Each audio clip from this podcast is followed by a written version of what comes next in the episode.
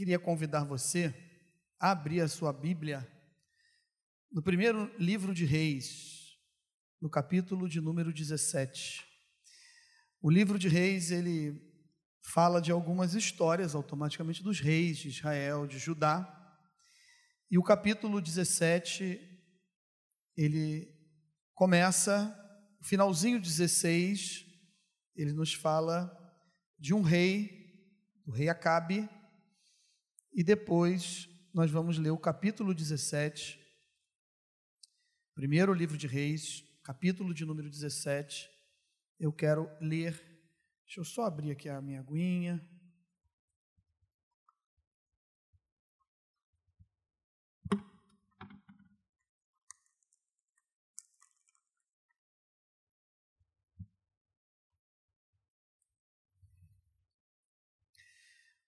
O versículo de número 14 do primeiro livro de Reis. Amém? Todos acharam? Você pode dar um glória a Deus aí? Amém. Versículo de número 14 diz assim a palavra do Senhor: Porque assim diz o Senhor, Deus de Israel: a farinha da tua panela não se acabará e o azeite da tua botija não faltará até ao dia em que o Senhor fizer chover sobre a terra. Feche teus olhos, curve a sua cabeça. Senhor querido, nós louvamos o teu nome nesta noite. Obrigado, meu Deus, por mais uma oportunidade onde nós podemos falar da tua palavra. São as escrituras sagradas, ó Deus, e nós te pedimos que o teu Espírito Santo nos dê direção, sabedoria, discernimento para aplicarmos essa mensagem em nossos corações e que saiamos daqui transformados, Senhor, para a honra e glória do teu santo nome. Nós oramos em nome do Senhor Jesus. Meus irmãos, eu queria falar nessa noite, dentro desse texto, sobre o cuidado de Deus. O cuidado de Deus sobre as nossas vidas. Cada um aqui passa por algum dilema, por uma dificuldade, e agora, quando a nossa irmã foi orar, o pastor relatou algumas coisinhas de que a Geórgia tem passado. E se nós fôssemos perguntar a todos vocês que entraram aqui, o que estão passando nesse momento, de que forma estão vivendo, como estão enfrentando as suas dificuldades, os seus dilemas, nós ficaríamos aqui muito tempo para que cada um pudesse falar pelo menos três coisas. E eu fiquei pensando, essa semana foi uma semana muito abençoada. Amém? Nós que passamos aqui a semana de avivamento, nós recebemos coisas maravilhosas de Deus. Nós recebemos bênçãos de Deus promessas de Deus, vitórias, curas de enfermidade. Ou seja, nós tivemos aqui um mover de Deus nessa semana, aonde as nossas vidas foram abençoadas. E eu pedi ao Senhor que me desse um texto que nós pudéssemos, como o nosso pastor falou, a semana não começou na segunda-feira. A semana de avivamento começou no domingo passado. Eu não estava aqui com de, à noite, eu só estava pela manhã. À noite nós estávamos pregando no simpósio da família na nossa igreja de Nova Iguaçu. Estávamos, Deus nos deu o privilégio de finalizar o simpósio da família no mês de maio, que foi feito em Nova Iguaçu. Mas o pastor Tiago estava aqui, eu fiquei sabendo que o pastor Tiago pregou aqui com fogo, a igreja recebeu. Tiago é um amigo, é um pastor que chegou na Maranata e já está conquistando os nossos corações, pastores, e é, tem sido um amigo bem próximo. E na segunda-feira nós começamos aqui com o pastor Xavier, na terça o pastor Fabiano, na quarta eu tive a oportunidade de trazer uma palavra, na quinta-feira o nosso pastor Ayrton, e na sexta, o pastor Rômulo fechou a semana de segunda a sexta. Mas eu fiquei com isso no meu coração. eu entendo que a semana de avivamento, se ela começou no domingo, ela está se finalizando nesse domingo. Junto com a comemoração, com a busca pela intercessão da igreja perseguida. E esse texto aqui fala de alguns personagens. O finalzinho do capítulo 16, por exemplo, que eu falei para os irmãos, a partir do 29 em diante, 16 diz que o rei Acabe, filho de um outro rei, Onri, que não fez o que era bom, o que era reto, o que era agradável aos olhos do Senhor, assim como seu pai não tinha feito, ele ainda casa com uma mulher chamada Jezabel, que era filha do rei dos Sidônios, de um povo pagão, de um povo idólatra, de um povo que adorava Baal.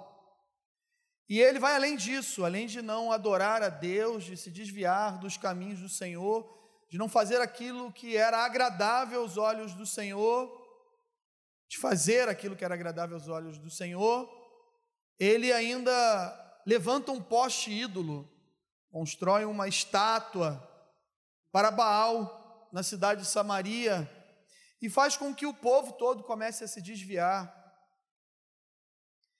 e a buscar esses deuses com letra minúscula que nós encontramos às vezes na Bíblia, que muitos povos adoraram e ainda adoram, e fez com que o povo de Israel, a nação, o povo de Judá, alguns reis, reis também, se desviassem dos caminhos do Senhor, da vontade de Deus, dos propósitos de Deus. Mas tem um outro personagem aqui, como eu falei, tem alguns personagens, tem um outro personagem que me chama a atenção, que é o profeta Elias. O profeta Elias e aí eu linkei com a nossa semana. Eu pensei dessa maneira, fazendo uma analogia com o que nós passamos aqui, aonde nós recebemos várias bênçãos do Senhor, num mundo que está totalmente contrário à vontade de Deus, aonde os valores e princípios são totalmente diferentes daquilo que nós vivemos essa semana aqui dentro. Amém? Mas quando eu digo aqui dentro, irmãos, não é porque esse local em si, quando as portas se fecham e estamos, se fecham e nós estamos aqui agora, existe algo que a nossa vida ela vai ser transformada e ao sair daqui é como se fosse uma mágica.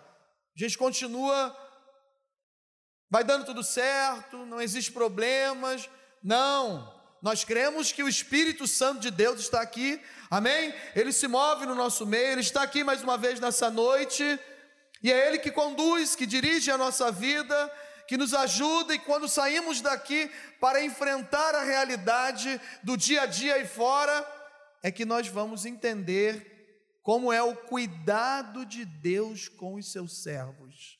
Mas eu creio que Deus cuidou de nós essa semana e vai continuar cuidando das nossas vidas.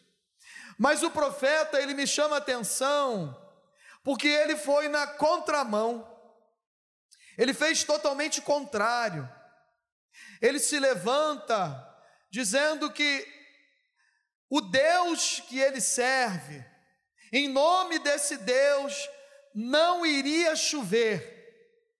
Depois, quando a gente vai ler a palavra de Deus no Novo Testamento, nós entendemos que foi por três anos e meio, aproximadamente, que não choveu mas ele lança uma palavra de fé, ele lança uma palavra de vitória, uma palavra de esperança, para glorificar e exaltar o nome do Deus vivo, não para o seu próprio bem, para o seu ministério, para o seu chamado, mas ele lança uma palavra de confiança, uma palavra de fé, dizendo que não iria chover, porque ele tinha essa certeza no nome do Deus Todo-Poderoso que ele servia. E como eu falei, nós passamos uma semana maravilhosa, ouvindo mensagens, ouvindo das coisas de Deus, falando das maravilhas de Deus. Eu profetizei aqui sobre a, sua, a vida dos meus irmãos, amém?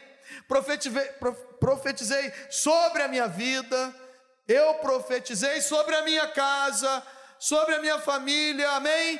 Você fez isso também nessa semana, porque nós cremos que o mover de Deus aqui nesse lugar, nós vamos colher frutos dentro da nossa casa, da nossa família, no ministério, no chamado de cada um aqui nos departamentos da nossa igreja.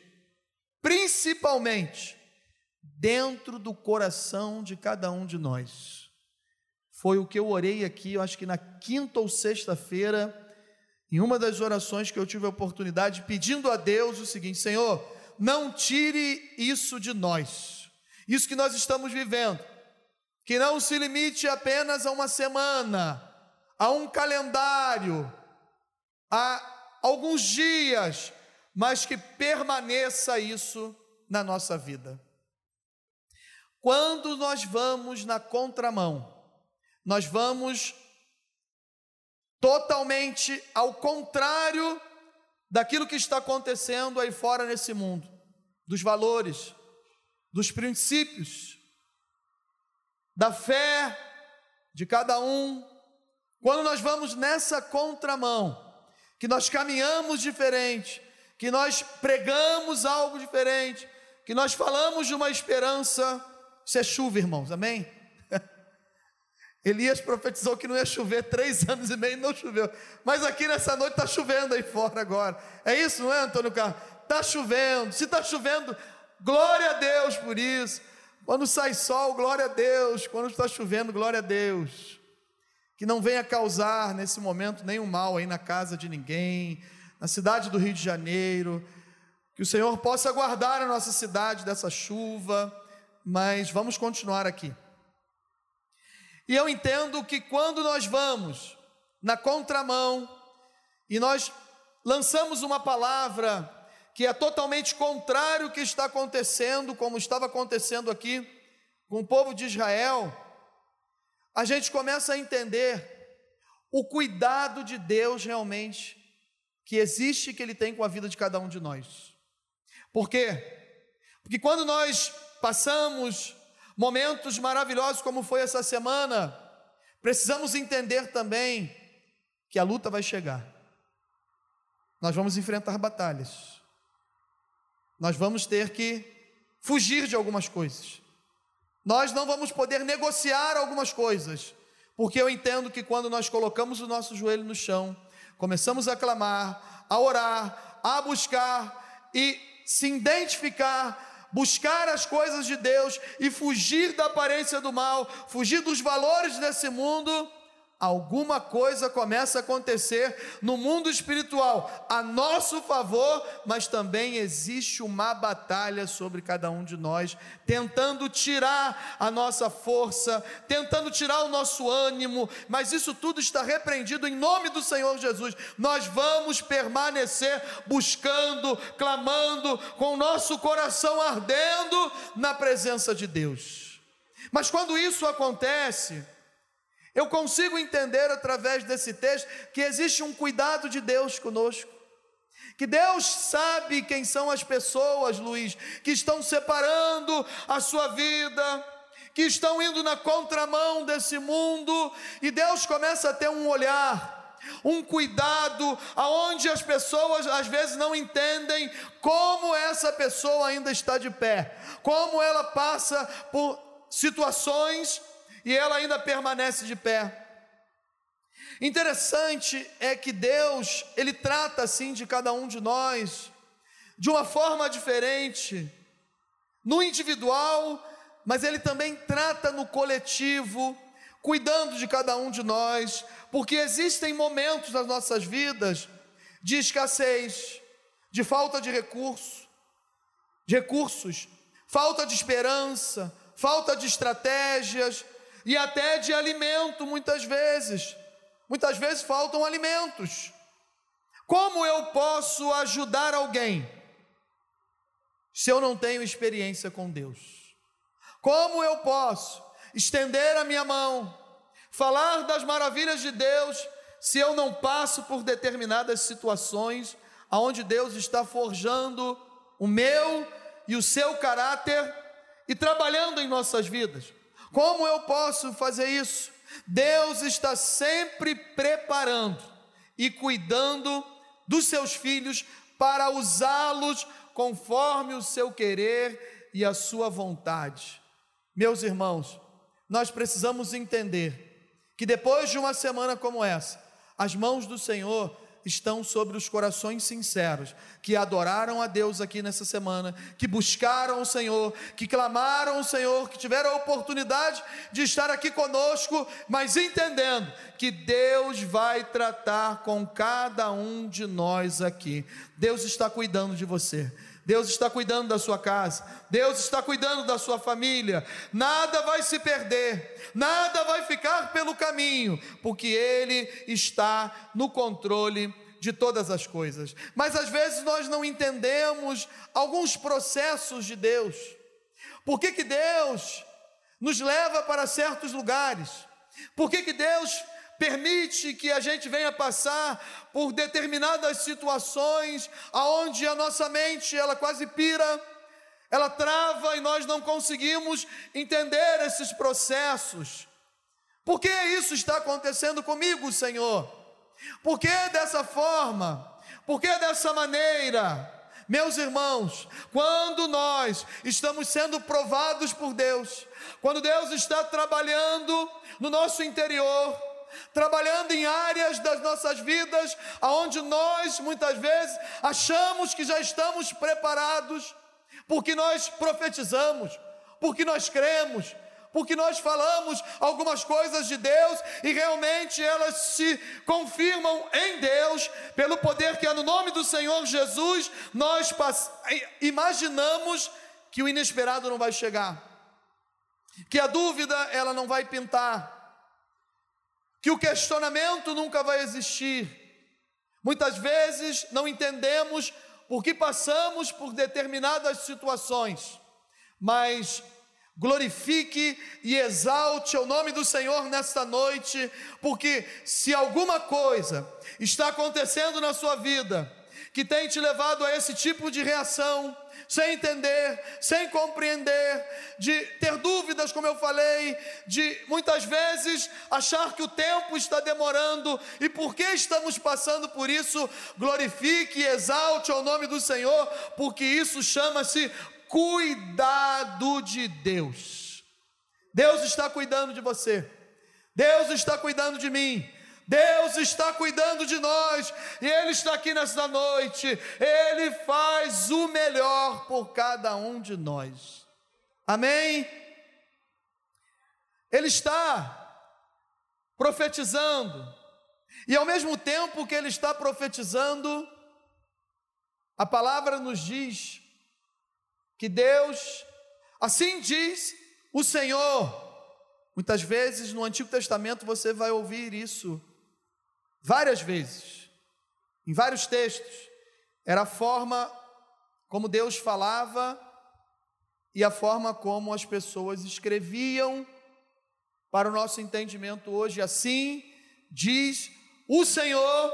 Então a palavra de Deus vinha até o profeta e ele fala o seguinte para ele: se retira, vai para um lugar, vai para esse lugar aqui, chamado Torrente de Querite, e fica aí na divisa do Jordão. Fica aí nesse lugar, porque vai ter alimento para você. Vai ter carne, vai ter pão, de manhã e de noite. E ainda vou pedir que um corvo, vou mandar que um corvo leve esse alimento. Vai ter pão, vai ter carne, e beba da torrente. Beba aí dessa torrente.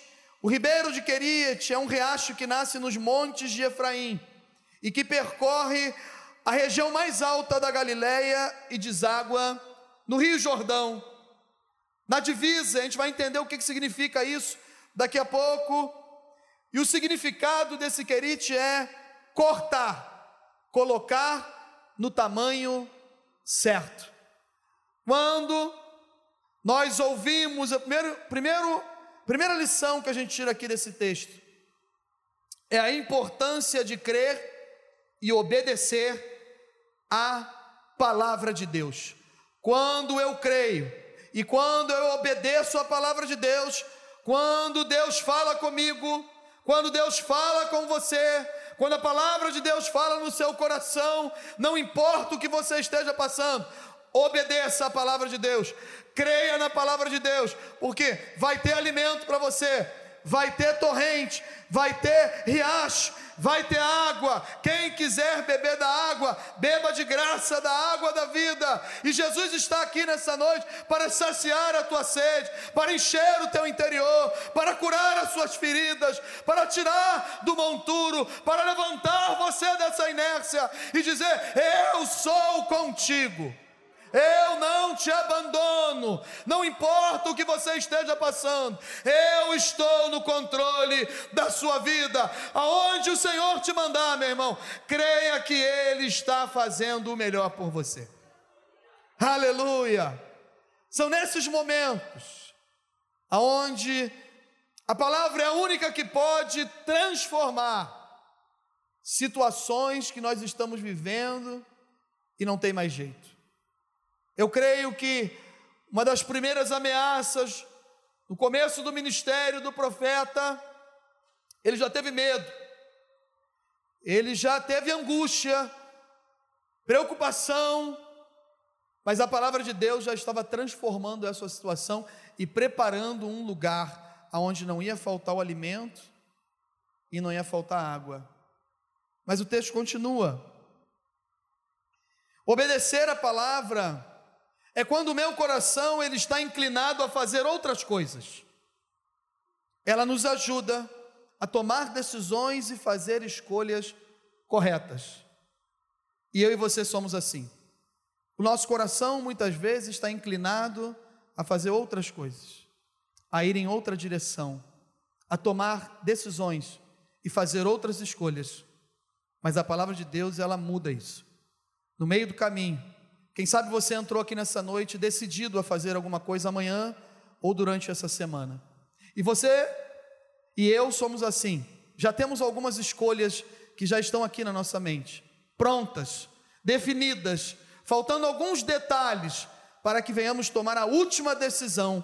E quando nós entramos num lugar como esse, que é a casa de Deus, a casa de oração, aonde existe uma palavra que Deus está falando ao seu coração, basta uma palavra vindo do trono da glória de Deus e as nossas vidas são transformadas. Isso nos ensina, sabe o que? Creia na palavra, obedeça a palavra, você não vai se arrepender. Quantas vezes eu entrei por essas portas decidido, já tinha escolhido, já sabia o que eu ia fazer, aqui dentro eu já tinha colocado, para mim estava tudo certo, é dessa maneira, é desse jeito. Sentamos aqui, ouvimos uma palavra através dos louvores, do ministério de louvor, através de alguém que está trazendo uma palavra nesse púlpito, e o Espírito Santo de Deus nos direciona de outra maneira. Quem sabe você nesta noite não está entendendo que Deus não te abandonou, que Deus continua cuidando de você. Você dê glória a Deus nessa noite, porque nós estamos no tratamento de Deus. Estar no tratamento de Deus é o melhor lugar. Estar sendo tratado por Deus, não vai faltar alimento, não vai faltar nada. Tem água lá para você beber, mas aí a água secou a água parou. E agora, o que eu faço? Para onde eu vou? De que maneira eu vou agir? Através do impossível, Deus realiza maravilhas em nossas vidas. É quando tudo não é mais possível para nós. A palavra de Deus é lâmpada para os meus pés e luz para os meus caminhos ela vai iluminar o nosso caminho, ela vai abrir a nossa visão, ela vai mudar o nosso coração. Ela é luz, ela vem para clarear, ela vem para mudar. Ela tem uma lâmpada que está sempre acesa e quando eu guardo essa palavra no meu coração, para não pegar, pecar contra o Senhor, acende aqui dentro do meu coração uma lâmpada que continua sempre acesa, que não para de clarear, de me dar uma direção naquilo que Deus quer que eu faça, e Deus começa a trabalhar na minha vida e na sua vida, e por mais que venha secar a torrente, Deus sempre vai nos tomar pela mão direita, vai continuar conosco, vai falar assim: ó, agora caminha por aqui. Até aqui nos ajudou o Senhor, por isso estamos alegres. Se até aqui Ele nos ajudou, você já enfrentou tantas coisas, eu já enfrentei tantas coisas, e Deus nos deu vitória, amém? Você tem motivos aí de agradecer a Deus? Você pode dar um glória a Deus e aplaudir o Senhor nessa noite?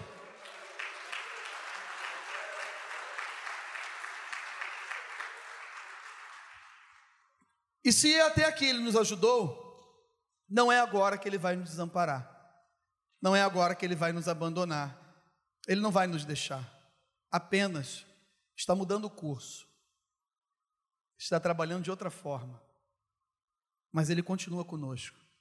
Ele só fala, sabe o que? Elias, sai daí. Secou aí, não tem mais jeito. Você está num lugar onde eu estou te cortando para te deixar do tamanho que eu quero, do jeito que eu quero. Mas se secou a água, sai daí e vai para Sarepta. Vai para lá, porque eu já ordenei. Olha o que, que a Bíblia diz, depois você pode conferir aí. Se eu tiver errado, me chama atenção lá no final, amém? Eu já ordenei uma viúva que vai te alimentar e que vai cuidar de você lá nesse lugar. Eu vou te tirar de um lugar aonde eu estou cortando, aparando as arestas, para te deixar do tamanho que eu quero, para te levar para um outro lugar, que é Sarepta, que significa, sabe o que? Fundição. Você vai entrar num lugar mais quente agora. Você vai entrar agora numa fornalha, porque você, você, você que entrou aqui, meu irmão, minha irmã, vire para quem está do seu lado e fala assim: ó, você é um metal precioso para Deus. Você é um metal precioso para Deus. Você é um metal precioso para Deus. E quem é metal precioso para Deus vai sempre passar pela fundição. Vai para o lugar de fundição. O lugar de fundição, o fogo é mais quente, ele arde mais, Deus trabalha mais, Deus opera de maneira diferente. Deus vai preparando a nossa vida, Deus vai trabalhando no nosso interior, aleluia. A semana foi de bênção, mas na fundição vai continuar, Deus vai continuar trabalhando, aleluia, no meu e no seu coração, vai esquentar mais ainda, porque Deus vai continuar trabalhando. Segundo, a segunda lição que eu tiro daqui desse texto é que o tempo de Deus é diferente do nosso. A primeira é a importância de crer e obedecer a palavra de Deus. Segunda lição, o tempo de Deus é diferente do nosso. Acompanhe comigo, por favor, verso 9. dispõe vai a Sarepta, que pertence a Sidom, e demora-te ali, onde ordenei a uma mulher viúva que te dê comida. Foi até o que eu falei um pouquinho antes. Demora-te ali. Meus irmãos, eu profetizei, separei minha vida. Estou falando aqui, parafraseando, dentro do contexto do profeta. Separou a vida, profetizou, teve seca. Os adoradores de Baal ficaram loucos, misturou a cabeça deles, porque eles tem o um entendimento que Baal é aquele que é o Deus da fertilidade, é o Deus que, quando ele está, por exemplo, na visão de um cananeu, de alguém que é de Sidom, de terras pagãs, voltando-se para esse lado aqui, dentro da geografia bíblica da época de Israel, pessoas que entendiam que um dia como esse, uma noite como essa, especificamente aonde nós tivemos uma chuva bem forte agora aqui. Os diáconos estavam olhando as janelas, vendo se não entrou água, ainda estão verificando algumas coisas lá em cima. O pessoal está trabalhando. Esse povo pagão ia falar o seguinte: Baal está tendo contenda com outros deuses, está vencendo essa contenda e a chuva está descendo. Então nós seremos abençoados. Nós vamos ser abençoados. As nossas colheitas serão as melhores. Os nossos animais, o nosso gado, as nossas ovelhas, as plantações, os nossos negócios, tudo vai bem agora, vai ser um tempo de fartura, um tempo de bênção, um tempo de vitória, porque Baal está, está entrando em contenda com outros deuses e vai chegar chuva aí nesse lugar. Mas o homem de Deus profetizou e falou: não vai ter chuva. Deus pega o homem de Deus, prepara aqui dentro desse lugar, enche o coração dele nesse lugar para sair lá fora, no mundão, que a partir de amanhã todos aqui vão para o trabalho, para a faculdade, para pegar condução, vão enfrentar uma realidade, mas com o coração cheio, entendendo que tem um Deus que está no controle de todas as coisas e que não é o sistema desse mundo que vai controlar a minha vida, o meu querer, o seu querer, a nossa vontade. Não, existe um Deus que está no controle das nossas, está no controle das nossas vidas. Ele nos chamou um dia e ele é fiel para completar a boa obra que começou no coração de cada um de nós. Ele está aqui nessa noite. Ele não te abandonou. Ele não te deixou ele é contigo. Aleluia. E é assim que Deus faz. Deus pega o servo dele, trabalha no servo dele, prepara o servo dele, trata o servo dele para tirar de alguns lugares e levar para o meio daqueles que não conhecem, que não têm experiência com ele, que não ouvem a voz dele, para usá-los como ferramentas e instrumentos do seu evangelho. Quem aqui quer ser usado por Deus? Levante sua mão aí, ó. Deus, estamos no tratamento de Deus. Estamos sendo preparados por Deus para ser usados pelo Senhor. É lá que nós seremos usados. Aqui é bom a gente dar glória a Deus, falar em línguas. Aleluia. É, é bíblico. Esse lugar aqui é lugar de adoração, é lugar de bênção. Mas aonde colocardes a planta dos vossos pés, lá sereis uma bênção é no meio do povo que não conhece, é no meio de lugares que alguém precisa provar e conhecer e ter experiências que existe um Deus que está no controle de todas as coisas e que não é Baal, que não são deuses desses séculos, que não é o sistema que não são meios de comunicações, não, não são informações, não são elas que vão dar ritmo à nossa vida e à nossa fé, não, a nossa fé está alicerçada no Senhor Jesus, é Ele que comanda a nossa vida e a nossa história e está conosco todos os dias até a consumação dos séculos, é Ele que está conosco, então o tempo de Deus ele é diferente, eu fiquei pensando, se eu ouço isso, sai desse lugar, vai para o outro. Meu Deus. E aí o cara me manda para um lugar onde falta água, acabou a água. Será que eu já ia murmurar? Eu fiquei pensando, e agora? Será que eu ia reclamar? Não, sai daí, está tranquilo, mas vai para outro lugar. E aí, quando eu vou para outro lugar, Deus ainda fala comigo, ó, demora lá, fica um bom tempo lá. Não vai ser rápido o tempo que você vai passar lá. Não vai ser assim, não. Tá bom? Vão ser, vai ser, vão ser muitos dias. Tá, mas e quem vai me sustentar? Assim? Uma viúva. E o cara chega na cidade, e na entrada da cidade ele encontra logo com quem? Com a pessoa que vai sustentar ele. E quando ele encontra com a pessoa, ela está catando uma lenha.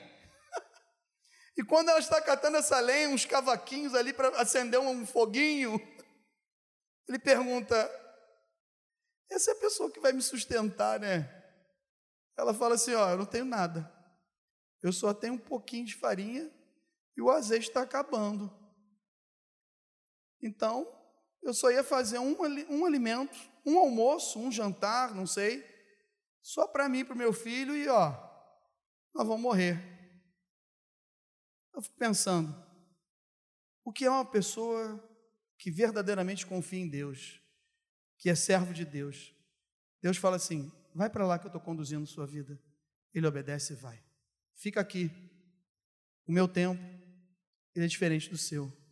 Não importa o que eu e você estamos passando, irmãos. Deus vai nos sustentar. Nós vamos passar. E daqui a pouco nós vamos olhar para trás. E nós vamos só glorificar e exaltar e falar assim: Senhor, Tu és maravilhoso. Tu estavas no controle, Tu estás no controle e sempre estará no controle de todas as coisas. O tempo de Deus, ele é diferente do nosso. Mas nesse tempo, que a gente não consegue ver ainda o que Deus vai fazer. Não é assim? Quando a gente está passando, a gente ouve muito isso, né? Quando eu estou passando no meio do olho do furacão, eu não sei o que Deus vai fazer. Eu sei que Ele vai fazer. Mas como Ele vai fazer? De que maneira Ele vai fazer? E quanto tempo eu vou ter que esperar para ver o que Deus vai fazer? Isso eu não sei. E eu quero esperar o tempo de Deus. Eu quero aguardar o tempo de Deus. É melhor a gente aguardar o tempo de Deus do que correr lá na frente e fazer tudo errado de uma forma totalmente errada. Enquanto isso não acontece, Deus provê, Deus abastece, Deus fornece, Deus dá escape para nós.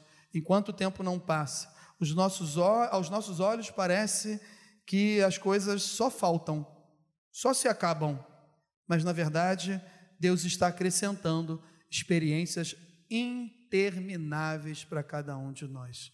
São nesses momentos que nós mais crescemos, mais oramos, quanto mais nós precisamos e o tempo não passa, nós buscamos mais a Deus, nós lemos mais a palavra de Deus e as experiências que Deus tem para cada um de nós, elas são intermináveis, elas vão aumentando, elas vão crescendo e Deus vai forjando o caráter na vida de cada um de nós. Flor de farinha ou punhado de farinha é uma figura clara do Senhor Jesus. Ele mesmo disse: se o grão de trigo caindo na terra não morrer, fica ele só. Mas se morrer, dá muito fruto. Isso está em João 12, 24.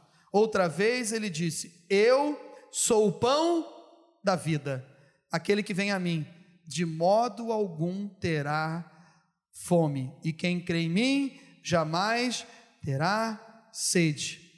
O texto que nós lemos que não ia faltar farinha e que não ia faltar azeite na casa daquela viúva, eu quero profetizar na sua vida nessa noite. Não vai faltar a presença de Jesus e a presença do Espírito Santo de Deus, o pão da vida, o pão que desceu do céu, o pão que nos alimenta, o Espírito Santo de Deus, que é o azeite, que é simbolizado como o azeite, ele não vai faltar na sua casa, na sua família, por mais que o tempo esteja demorando, Deus vai nos sustentar e a presença de Jesus e do Espírito Santo de Deus vão caminhar junto conosco.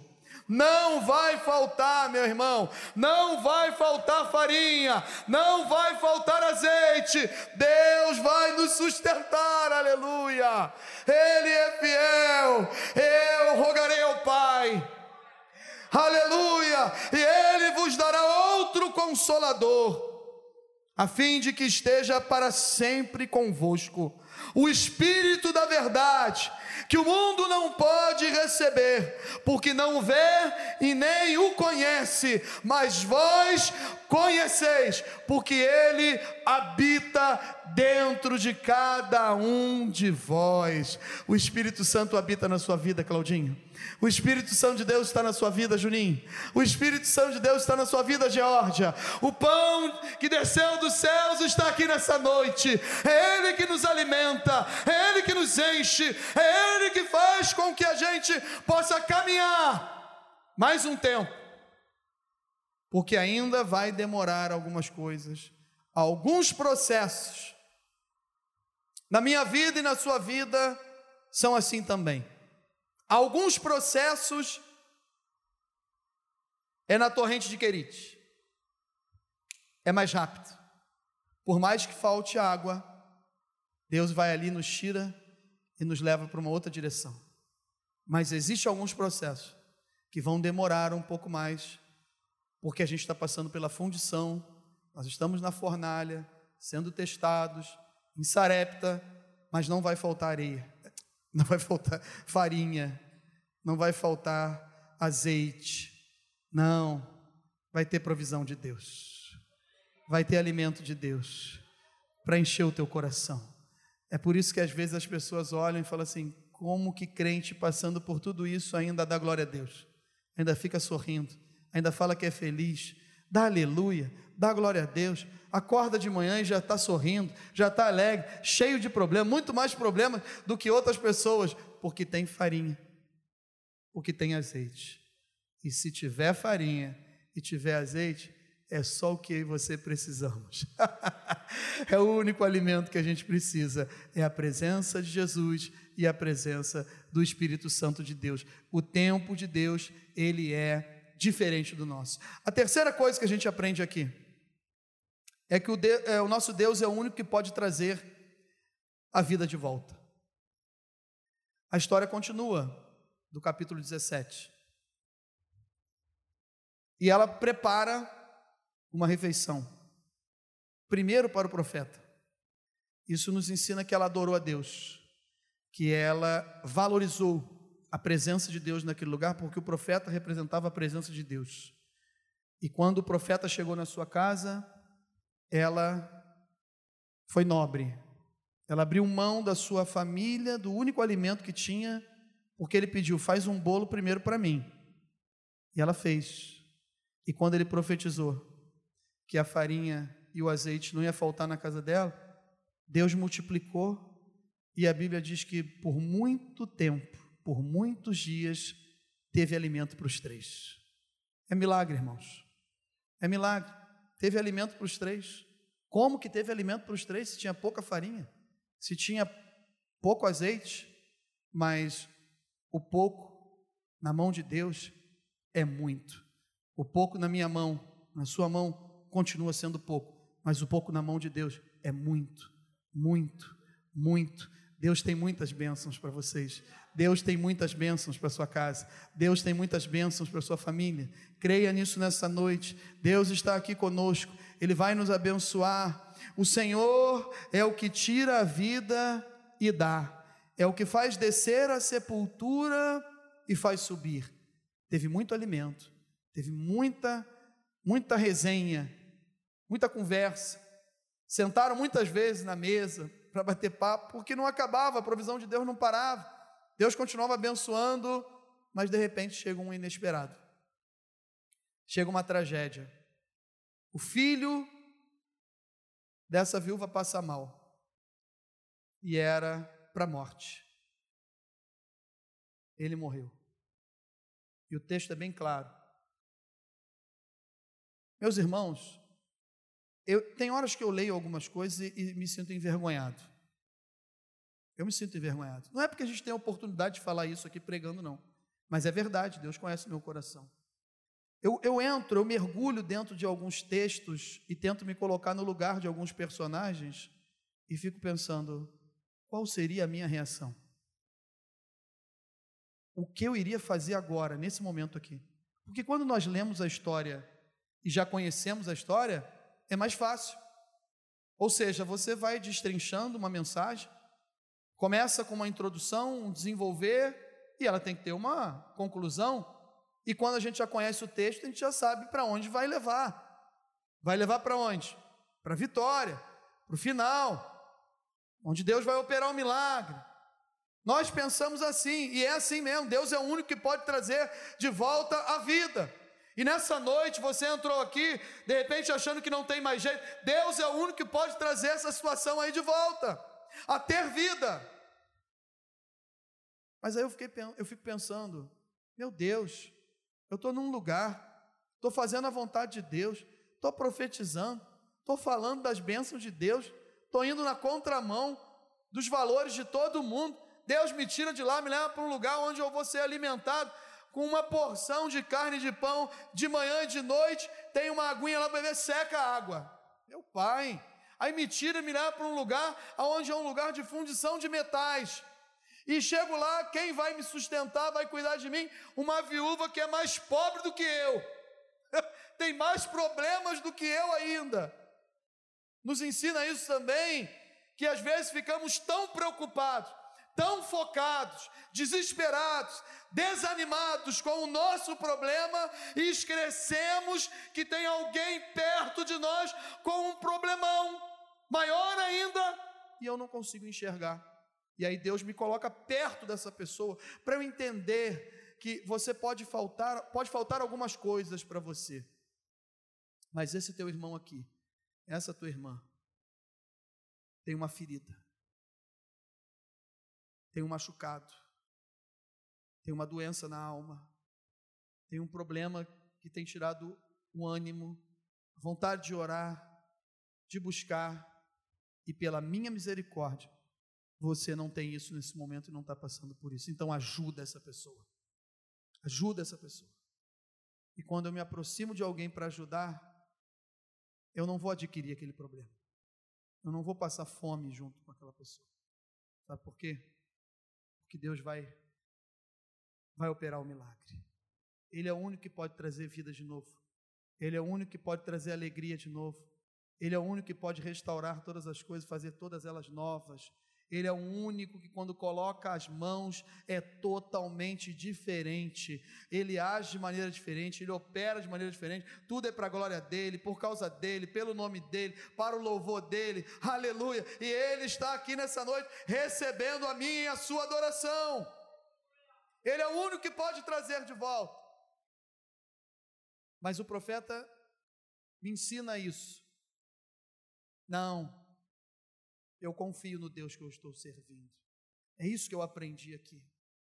Será que eu ia murmurar, ia reclamar, ou eu tenho que aprender com o final da história que agora eu e você já sabemos quando lemos que eu preciso ter algumas atitudes aqui que me levam a ter vitória, a ter bênção de Deus, quando eu faço pelo menos um pouquinho da mesma maneira, e aí eu não vou reclamar, eu não vou murmurar, eu só vou entender uma coisa: Deus está no controle o tempo todo, tratando da minha vida, curando as minhas feridas e fazendo maravilhas no meu interior.